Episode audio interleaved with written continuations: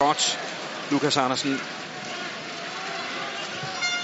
Har i sagens natur fået mere kontakt med bolden i øh, anden halvleg, hvor han er blevet røvet ind centralt. Lasse Wien igen tøves der lidt i det danske angrebsspil. Og hvad så der? Står det 1-0 til Danmark. Og endelig fik vi da en øh, forløsning. Det er Rasmus Nissen, som gør det til 1-0.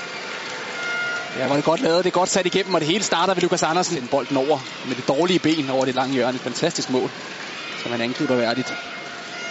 Og det var det, man efterlyste før.